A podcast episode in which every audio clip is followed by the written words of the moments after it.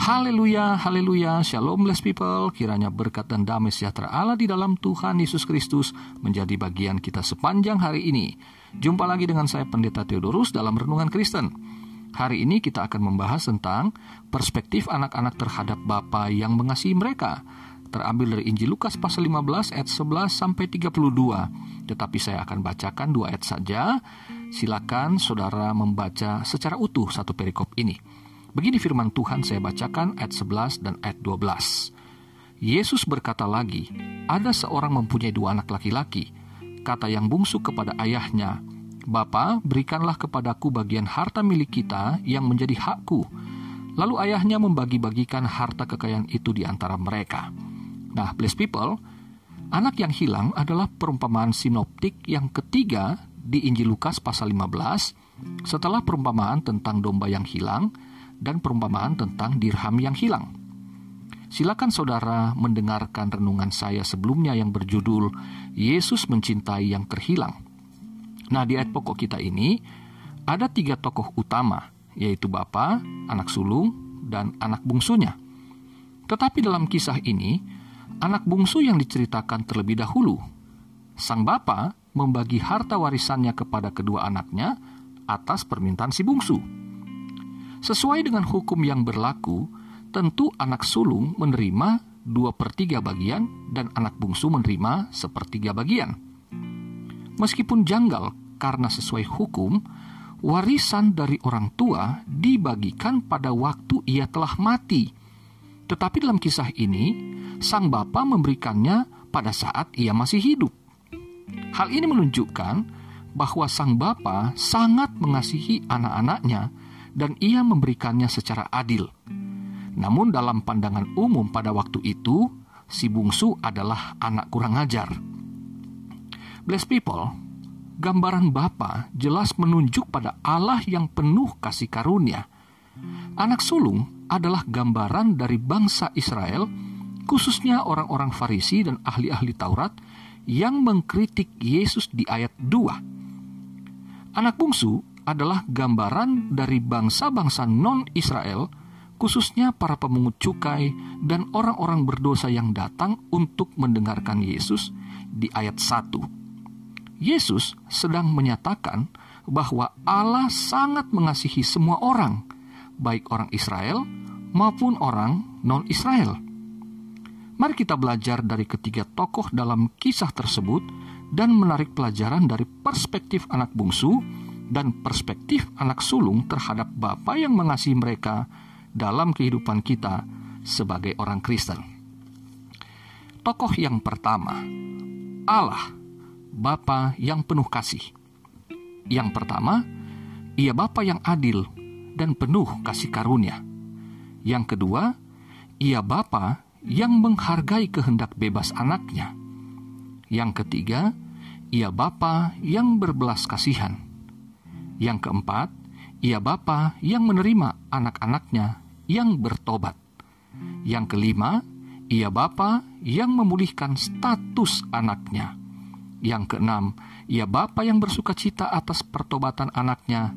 Dan yang ketujuh, ia Bapa yang menghibur dan menjelaskan status dan hak anaknya. Tokoh yang kedua, si bungsu yang nakal dan tidak mau diatur yang pertama, ia meminta hak meskipun itu melanggar hukum. Yang kedua, ia meninggalkan persekutuan dengan Allah dan sesama. Yang ketiga, ia hidup di dalam dosa. Yang keempat, ia hidup di dalam penderitaan dan kehinaan karena dosanya.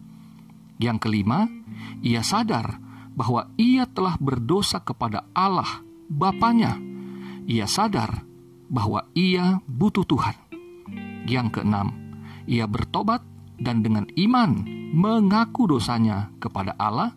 Dan yang ketujuh, ia diampuni dan dipulihkan statusnya sebagai anak Allah dan masuk ke dalam persekutuan dengan umat Allah. Tokoh yang ketiga, si sulung yang legalistik.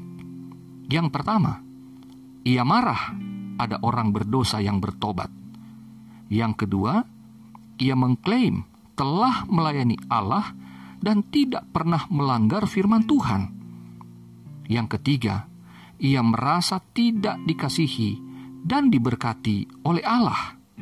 Yang keempat, ia merasa lebih beriman dan setia dibanding orang yang baru bertobat. Yang kelima, ia tidak mengenal Allah meskipun ia taat beribadah. Yang keenam, ia terhilang di dalam perspektifnya yang keliru tentang Allah. Dan yang ketujuh, tidak jelaskan apakah ia dapat menerima kenyataan ini atau tidak. Nah, bless people, pelajaran dari si bungsu dan si sulung bagi kita hari ini. Yang pertama, keselamatan karena kasih karunia itu bukan karena giat beragama. Yang kedua, orang Kristen harus tunduk pada Allah dan firman-Nya serta Roh Kudusnya. Yang ketiga, jangan iri pada orang yang baru bertobat dan cepat diberkati Tuhan. Yang keempat, melayani Tuhan bukan demi upah, tapi sebagai kesaksian dengan perbuatan. Yang kelima, mengenali kasih Tuhan di dalam hidup orang berdosa dan yang keenam, cepat sadar dan bertobat jika kita telah berbuat dosa. Nah, saudara yang terkasih dalam Tuhan, mari kita memiliki perspektif yang benar, perspektif dari Allah Bapa kita. Ia menerima kita apa adanya. Ia tidak melihat perbuatan kita di masa lalu, tetapi ia mau mengubahkan kita hari ini agar kita memiliki masa depan yang penuh damai sejahtera dan yang penuh harapan itu. Ia tidak melihat lagi siapa kita di masa lalu, tetapi ia mau menerima kita, mengubahkan, dan memberkati kita. Haleluya! Mari kita jangan melihat orang lain seperti kita melihat diri kita dulu juga yang berdosa dan tidak layak. Orang lain pun saat ini kita melihatnya mungkin demikian, tetapi ketika kita melihat dari perspektif Allah yang benar, maka kita akan justru mendorong orang itu, "Yuk datang ke Tuhan. Saya diubahkan Tuhan. Saya diampuni Tuhan. Saya diselamatkan Tuhan.